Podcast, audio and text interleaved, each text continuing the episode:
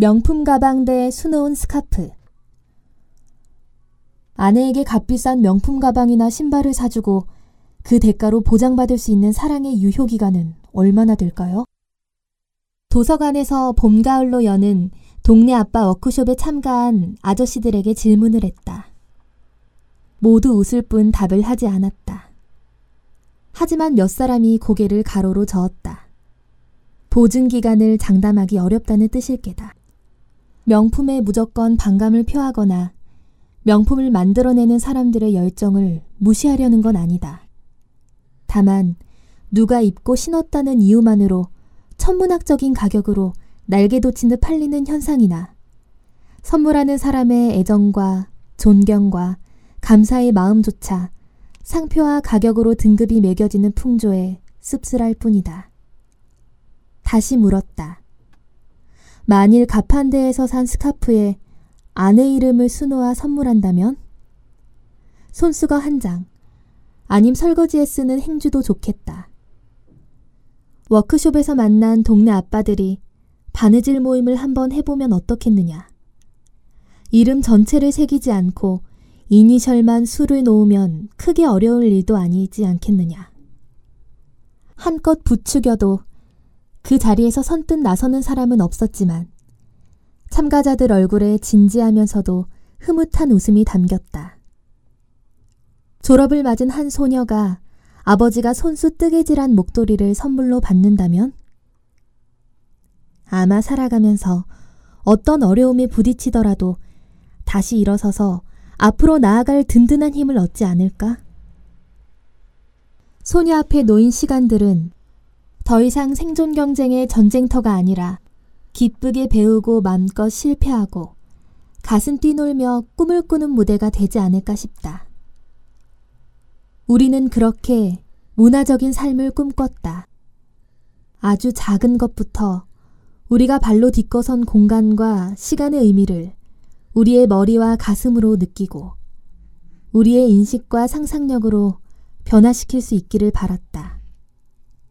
더 이상 문화가 먹고 사는 일이 해결된 뒤로 미뤄야 하는 값비싼 상품이 아니라 일상의 풍경이 되기를 바랐다. 팽팽하게 맞서던 이데올로기가 비운 자리를 돈이 채워버린 시대. 양적 성장의 끝자락에서 맞닥뜨린 불안한 위험 사회에서 그것이 다시 희망을 이야기할 수 있는 길이 되기를 기대했다. 지난해 여러 언론 지명과 인터넷 사이트에서 나라별 중산층 기준을 실은 글이 한동안 사람들 입에 오르내렸다. 연봉 정보 사이트에서 직장인들을 대상으로 중산층의 기준에 대해 설문조사를 한 결과였다.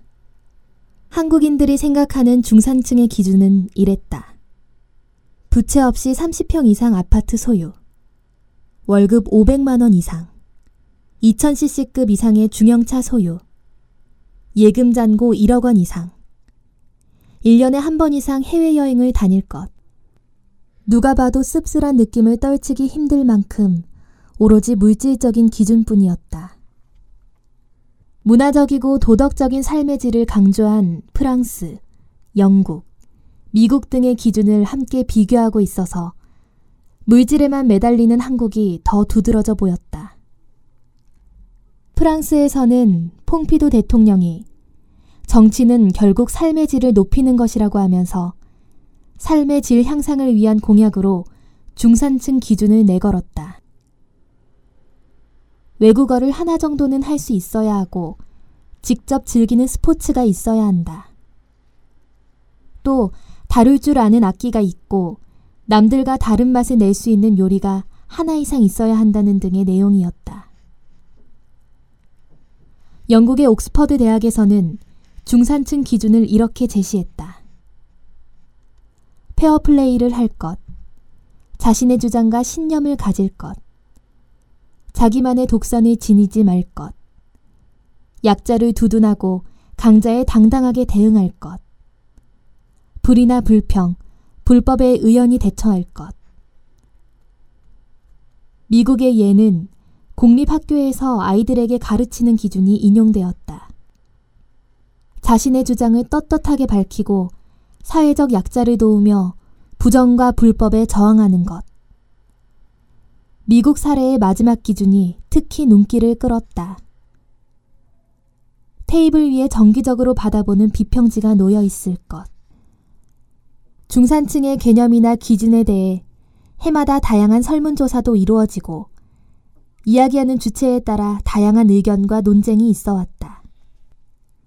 하나의 답으로 적용할 수 있는 결론은 없고 꼭 그래야 할 필요가 있다고 생각하지도 않는다. 하지만 앞에서 인용한 나라별 중산층 기준은 생각해 볼 메시지를 남긴다. 얼마나 가지고 살 것인가? 아니면 어떻게 살 것인가? 먹고 사는 문제는 중요하다. 생명을 유지하지 못한다면 세상 자체가 의미를 잃어버리고 말 테니까. 다만 사람이 살아가는데 물질이 필요 조건이라고 할 수는 있어도 충분 조건이라고 보긴 어려운데 물질에만 매달리느라 소중한 것들을 놓쳐버리는 현실이 안타깝다. 자존감, 자긍심, 안정감, 막막한 현실에도 불구하고 가슴을 뛰게 만드는 어떤 것.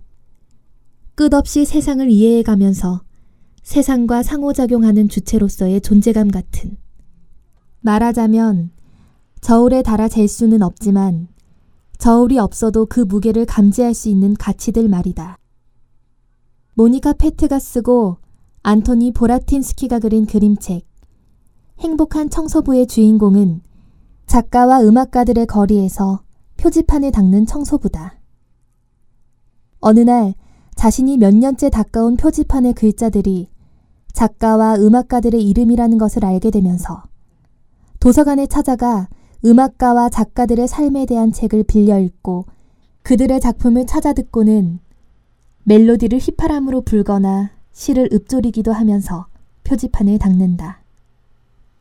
사다리에 선 채 자신에게 강의하듯 음악과 문학에 대한 이야기를 들려주기도 한다. 많은 사람들이 그의 낭송과 휘파람과 강연을 들으러 표지판 주변에 모여들기 시작하고 대학에서 강연 의뢰까지 받는다. 하지만 그는 끝까지 행복한 청소부로 머무른다. 작가는 말한다. 청소부를 만나는 사람들마다 깜짝 놀란 것은 표지판 청소하는 사람 따로 있고 시와 음악을 아는 사람 따로 있다고만 여겨서 청소부가 시와 음악을 알 거라고는 상상도 못했기 때문이라고. 어쩌면 우리도 생계를 위한 일과 우리 존재의 의미를 부여하는 삶 사이에 너무 높은 벽을 세우고 멀찍이 떨어져 있는 것은 아닐까? 그러고 보면 도서관을 만난 건 정말 행운이었다. 종종 빌려갈 책을 고르는데 정신이 팔린 이용자가 반찬거리가 들어있는 장바구니를 놓고 가면 아이만 놓고 가지 않으면 된다고 우스갯소리를 하기도 한다. 건망증과 나이 탓을 하면서 말이다. 도서관은 그렇게 가까이에 있는 반바지에 슬리퍼 차림으로도 언제든 찾아갈 수 있는 삼터의 공간일 뿐 아니라 문득 눈에 들어오는 삶의 조각과 흐름을 느끼고 사유할 수 있는 지극히 문화적인 공간이다. 삶 더하기 닮은 사람? 사람의 말뿌리는 동사 살다라고 한다. 서정범의 우리말의 뿌리에 따르면 동사 살다는 목숨을 지닌 존재가 그 목숨을 이어나가려고 움직이는 모든 동작을 말하는데 사르다라는 연소작용과 연관지어 만들어진 말이라고 한다. 생명 현상이란 에너지가 옮겨가는 과정으로 볼 수 있으니 그 설명에 고개가 끄덕여진다. 살다는 그 밖에도 여러 의미로 쓰인다. 본래 지니고 있던 색깔이나 특징 따위가 그대로 있거나 성질이나 기운 따위가 뚜렷이 나타난다는 걸 표현할 때도 산다, 살아있다, 살아난다고 한다. 마음이나 의식 속에 남아있거나 생생하게 일어나는 현상, 움직이던 물체가 멈추지 않고 제 기능을 하는 것, 글이나 말, 또는 어떤 현상의 효력 따위가 현실과 관련되어 생동감 있다는 걸 표현할 때도 살다라는 동사를 쓴다. 삶이란 낱말 자체가 주어진 생명을 유지하기 위해 먹고 입고 쓰는 행위를 넘어선 의미를 갖는다고 볼 수 있지 않을까? 우리는 그것을 생존이라고 부른다. 삶이란 말에는 자신의 시간을, 공간을, 세상을 이해하고 느끼고 기억하며 사유한다는 의미가 담겨 있다. 그렇다면 사람다운 삶이란 먹고 입고 쓰는 것만이 아니라 알을 쫓고 익히고 깨달아가는 삶. 그래서 누구나 한 권의 책처럼 자기 삶의 내러티브를 엮어가는 과정이라고 말할 수 있을 것 같다. 사람과 삶이라는 말의 뿌리를 생각하다가 문득 뒤에 붙은 암이 단순히 명사를 만드는 전미사가 아니라 알미 아니었을까 하는 생각이 든다. 삶 더하기 암, 삶을 아는 존재, 알을 사르는 존재. 그럼 도서관이 있어야 할 이유는 모두 사람답게 사는 세상이 되기 위해서라고 말할 수 있지 않을까? 삶을 알게 하는 책과 알을 함께 살아낼 사람을 만나는 곳이니 말이다. 그러고 보니 책을 읽는 것은 사람뿐이다. 동물들도 언어를 사용한다고 하지만 책을 만들고 읽는 것은 생존을 위한 의사소통을 넘어 존재에 대한 회의와 사유를 나누는 것이 아닌가. 우리는 도서관을 만들면서 책이 두려움과 불안으로 딱딱해진 사람들의 생각과 감정을 흔들어 놓기를 바랐다. 책을 펼쳐놓고 버리는 대화와 사유와 토론의 시간이 출렁 물결을 일으켜 깊고 긴 울림을 남기기를 바랐다. 그래서 우리 모두 고여있지 않고 끊임없이 새로운 것을 상상하며 각자 삶의 서사를 엮어가기를 바랐다. 그러기 위해서는 책 읽기가 즐거움이 되어야 했다. 즐겁지 않은 일을 누가 일상으로 이어갈 수 있겠는가? 참으로 다행스럽게도 읽는 것만으로 즐겁고도 문화적인 여가가 될 수 있는 책들이 얼마든지 있었다. 책에는 하루아침에 천국과 지옥을 오가듯 우리를 웃기고 울리는 이야기들. 세상에 이런 일이 프로그램을 수백만 편이라도 엮을 수 있을 삶의 이야기들이 담겨 있으니 걱정할 일이 아니었다. 한 가지 조건. 인류의 절반쯤이 책 읽기의 즐거움에 빠져들 때 벌어질 엄청난 사태를 두려워하거나 몹시 질투하는 세력. 예컨대 시장이나 학교 같은 세력의 방해만 없다면 말이다. 풀썩 먼지가 피어오를 것처럼 말라버린 일상에 물결을 일으키는 도서관의 비밀. 도서관으로 자유를 꿈꾸게 되었던 이유는 바로 책에 있었다.